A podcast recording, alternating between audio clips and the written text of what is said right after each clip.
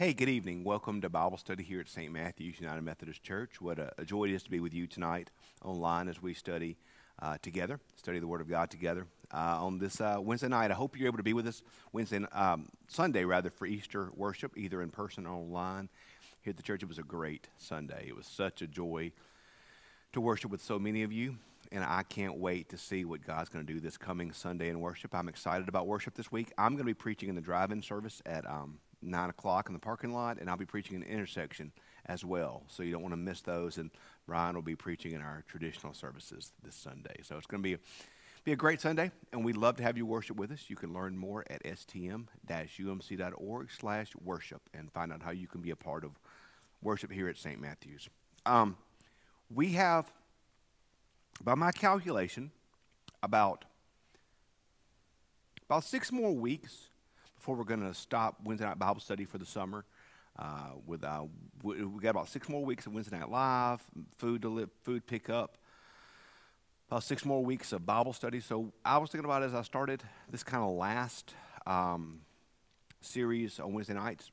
This semester we spent a spent uh, a few weeks talking about evangelism, uh, and then during Lent we spent time talking about um, talking about the, the fasting. What I want to do as we move into the kind of these last few weeks of, of Bible studies, last six weeks, I want to take. I was thinking about what's important. I was thinking about we could do a book of the Bible, and that, that's always a good idea. I love I love doing books of the Bible. Um, I've taught a lot of books of the Bible. That's always a lot of fun. But frankly, I found those those work best, in my opinion, whenever we can really have good conversation back and forth. And as as wonderful as these online Bible studies have been this last year, um, I really like when I can take questions from you. I really like having you in the room with me. And so I'm looking forward to next semester being able to be back in with you in person on Wednesday nights and have some really good conversation about the Bible. So I don't really want to do a book of the Bible. Um, so we can think about, well, topical. What do we want to talk about topical? You know, in worship, we've done the creed. Uh, right now, we're doing, we're going to start a series this week on um, Micah 6 8. Uh, he has shown the old man what is good and what the Lord requires of thee, but to do justice, to love mercy, and to walk humbly with your God. We're talking about how, uh, as important as orthodoxy is, orthodoxy is right belief, as important as orthodoxy is, it's equally important for us to have orthopraxy, which is the correct living. And so, um, so we're gonna um, we're gonna take a few weeks and talk about that. So, um, what do we want to do for Bible study? So I was thinking about these. I got six weeks. And I thought, well, you know what? If I got six weeks left this semester, I think I want to share with you what I think are six of the most important things that we need to, need to know as Christians. What are kind of the top six things that I think it's really important for us to know as Christians? And so that's what we're going to, I don't know if we're calling the top six or the big six or whatever. But uh, I, wanted to, I wanted to take some time these next few weeks to each week talk about something, uh, a concept our doctrine, our understanding, that I think it's really important for us to know to fully and understand who God is, what life is, what faith is. So I, am I'm, I'm kind of, these next few weeks, going to look at what I'm kind of calling my top six. Um, and I'll lay them out for you. We'll talk about each week. Week one, we're going to talk about the image of God. Week two, we're going to talk about the fall. Week three, we're going to talk about uh, the cross. Week four, we're going to talk about the resurrection. Week five, we're going to talk about the, the, the, the church. And week six, we're going to talk about the return of Christ. So those are kind of the six things I think that are really most important for us to know about who we are and about who God is. So the image of God this week, next week's the fall, then the cross, then the resurrection, then the church, then the return of Christ. So this week is the image of God. Um, and I'll tell you why um, starting off here, I think this is so important. This is so important.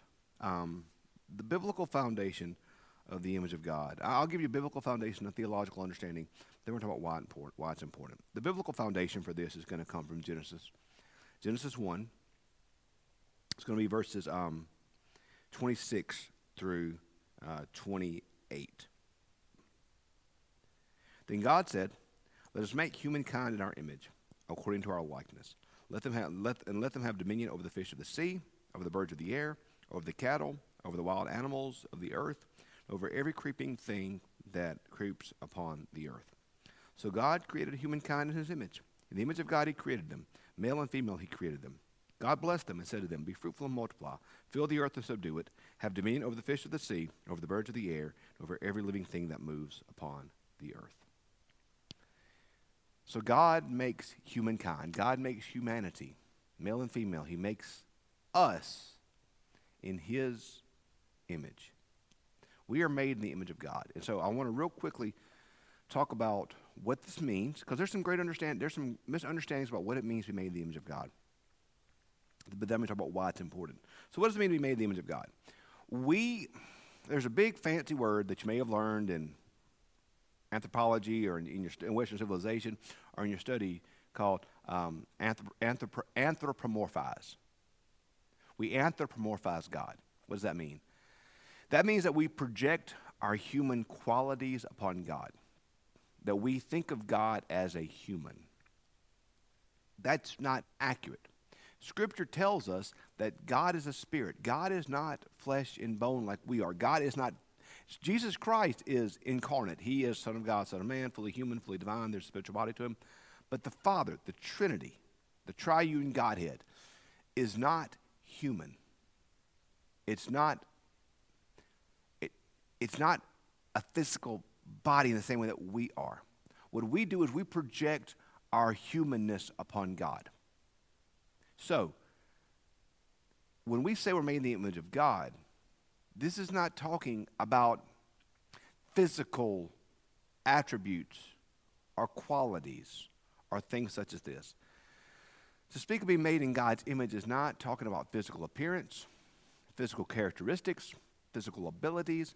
To be made in God's image is not a physical comment on it. See, the mistake we make with being made in God's image is to think of it in terms of physicality to think of it in terms of how we look, how we, how we exist, how we move in the world. That is not what it means to be made in the image of God. It's simply not. That is not what it means to be made in the image of God. To be made in the image of God is not talking about a physicality to it or a physicalness to it. To be made in God's image is talking about something deeper, something more um, innate within us. Historically, uh, especially from within a Wesleyan tradition, uh, to be made in the image of God really comes down to three major characteristics, three major things that are often understood as what it means to be made in the image of God. There is the natural, we are made in the natural image of God, the political image of God, and the moral image of God. Stay with me. I, when I use terms in these studies, I'm speaking, I'm speaking more historic than I am modern day. So when I say the political image of God, I'm not talking about American politics. I'm not talking about any poli- I'm not talking about any type of modern American, European, Asian, African, Latin American political system. I mean, get there in a second. Talk about what it means to be in the political image of God. But I want to be very clear. When you hear politics, when you hear the political image of God, do not think politics. It means something else entirely. We're going to get there in a second, though. Natural, political, moral. Natural. To be made the natural image of God, and to be made in the image of God means that we resemble or we have the characteristics of God to within, within us. Part of God's characteristics are transferred to us by our humanity. God formed us or made us in his image, meaning God endued within us certain characteristics that are u- unique to him. Unique to us as humans as well. There are many things that we do as humans that other, that other species, other created entities do not possess. We're made in God. There's a uniqueness to us. We have a soul. We are made in God's image in a way that no other creature on the earth is made in God's image. So, natural, political, moral. Natural. That means we have um, freedom. We have will. We have reason. We are free thinking individuals. God is an orderly God. Scripture says that God's not a God of chaos, God's a God of order. God is a God of design. God is a God of plan. God is a God of control. God is not a chaotic entity or chaotic being, but God is an orderly being. God is a, a God has to himself freedom to will what he wills and do what he do, do, do what he does. Uh, who, as the Bible says, who are you, a man, to question God? God has freedom of choice and freedom of will. God is bound by no one. God is bound by himself. God is not bound by any human entity. God, we, we, God has freedom. God has will. I mean, nothing can thwart the will of God. God has the will to do things, and God's will is accomplished. And God has reason. Once again, God, God's design is intellectual. Uh, you can see across the cosmos evidence of God's reason in God's design across everything within within the um, nature of gravity, how gravity works. You can see God's design and God's God's intellect across all of creation. So, God's natural image involves freedom, will, and reason. So, as humans, we have those things. We have freedom. You can choose to keep watching this Bible study, you can cut it off. You can choose to go eat a ham sandwich, or you cannot. You can choose to take a nap, you cannot. You, you, have, you have freedom to make choices in your life. I'm, and I'm not talking, I, you, have, you, have, you have the ability right now to make any choice laid out in front of you right now. I'm not, I'm not talking about predestination versus free will. I'm talking about the fact that you can make choices. Choose what you want to do. You want to go eat donuts right now? So do I. Go eat a donut. You know? You want to drink another cup of coffee? Go crazy. Drink another cup, cup, cup of coffee. You have will to choose. You have freedom to choose. You have will. You desire things. You want things. You have willpower to do things. You have, you have uh, spinal strength, you know, strength of your spine to go accomplish goals. You have reason. You can think through things. Love the Lord with all of your heart, soul, mind, body, and strength. You, you're not a dummy. You have the ability to think through things. God's given you a brain. He wants you to use it. So, to be made in God's image is to be endued with freedom, with will, and with reason. That's the historic understanding of the natural image of God. The political image of God. As humans, we are organized beings. From the very beginning of humanity, we organize ourselves into communities and clans and groups and structures. Humans crave organization in many ways. Even anarchists have a somewhat of a system to their anarchy. We, we are, we, as humans, we have within us a political nature, a, desire to organize, organize ourselves into societies to cultures, to clans, to families. As humans, we have a hierarch- hierarchical structure typically. And by hierarchy, I don't mean necessarily anything bad about it. I just mean we organize ourselves within families, even. I mean, think about your family. Your family probably has some structure to it. Everybody has roles to play.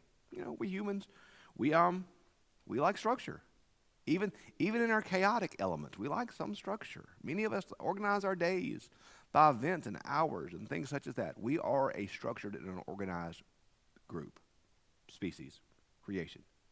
Well, God has a political image to him. God is an organized God.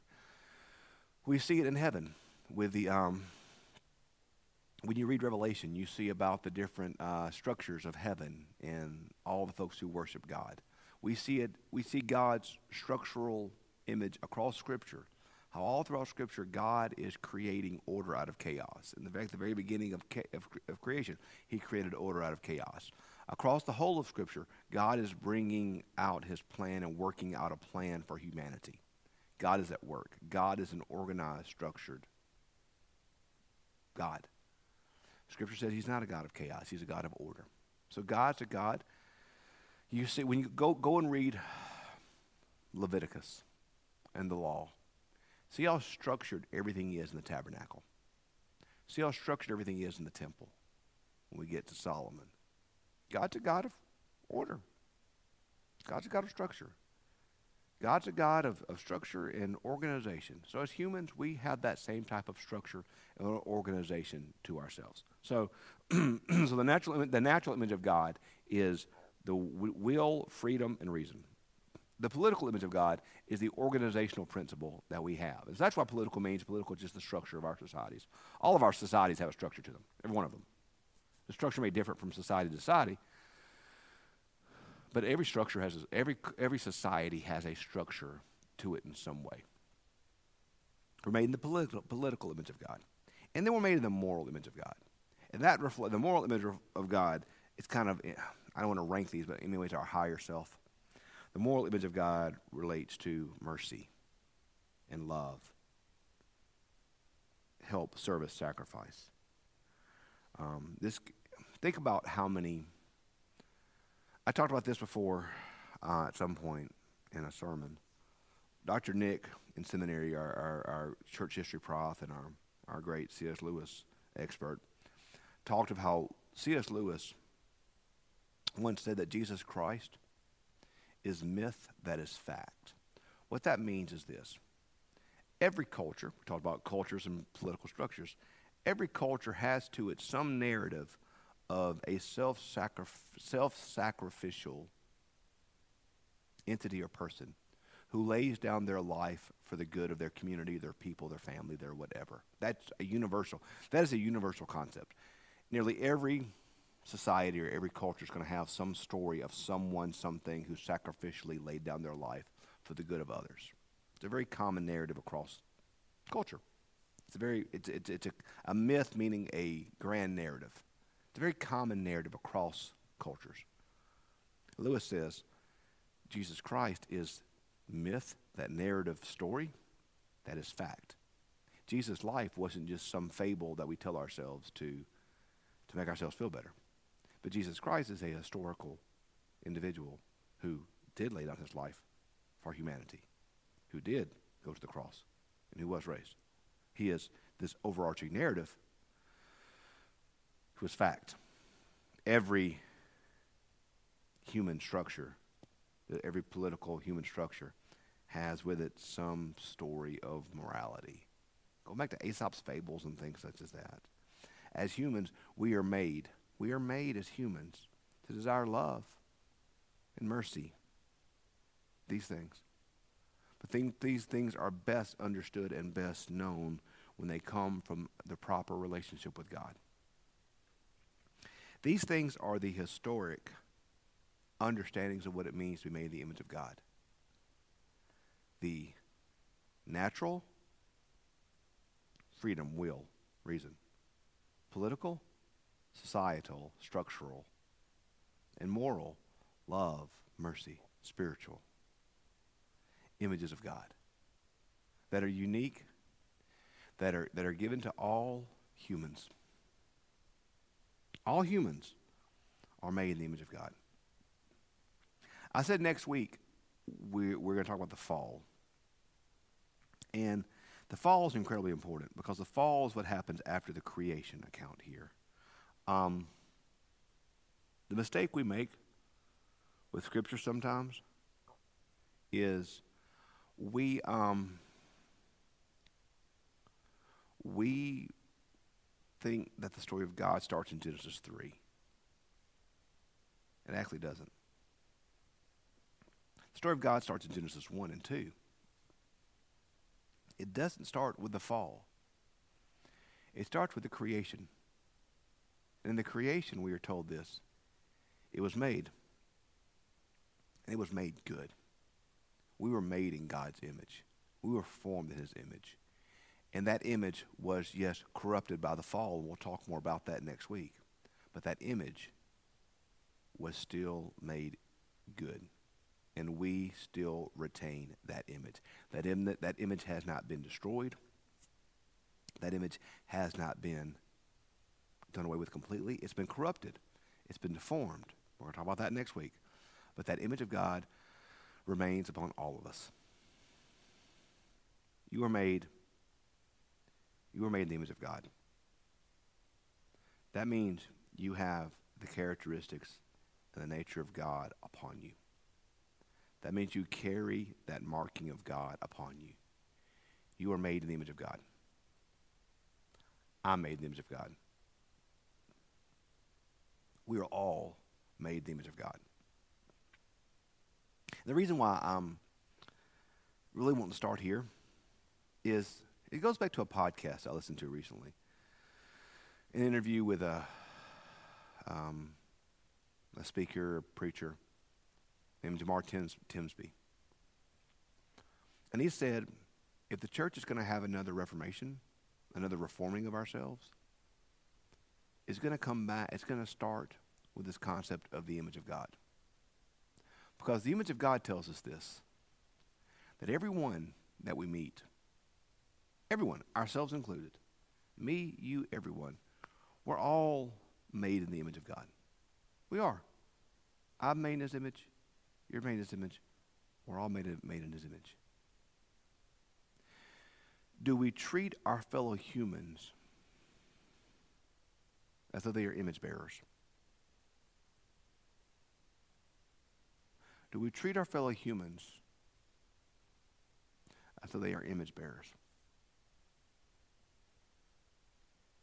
Or do we treat them as our enemies? Do we treat them as someone to despise? Do we treat them as someone to, dis- to dislike?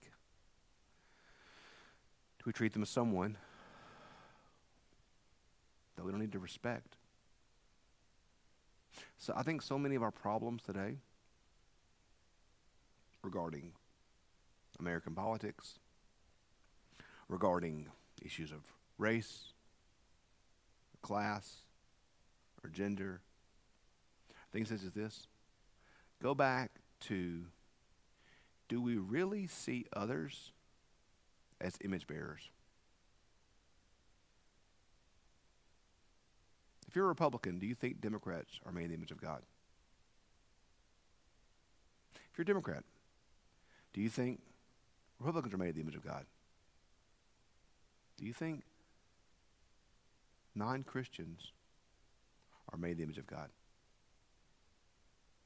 Do you think those who disagree with our views on ethics are made the image of God? Do we really believe that? Because the Bible tells us that it's so. The Bible tells us that it's so. One of the things that I've really been struggling with right now is the fact that I, I think our great problem that we face as Christians is that we're getting our formation and we're getting our understanding of humanity. We're getting our understanding of the world and other people. Not from Scripture, not from what the Bible tells us, not from what the church teaches us, but we're being formed by our culture more than we are by Scripture and by the Spirit. We're being formed by the news that we watch, or the podcasts that we listen to, or the, the, the, the things we see on social media, or the things that we read on the internet, or the videos that we watch on YouTube. We're, we're being formed more by these things than we are by Scripture, than we are by God's Word, than we are by how we're supposed to, than we are, than we are by what the Scripture clearly teaches us about other people. So I think one of the things we have to, I think that's why Timsby says this. We as Christians have to, in many ways, unplug ourselves from the narratives of this moment and come to understand that I cannot view other humans, no matter if I like them or not, no matter if I agree with them or not, no matter if I disagree with them or not. That's irregardless.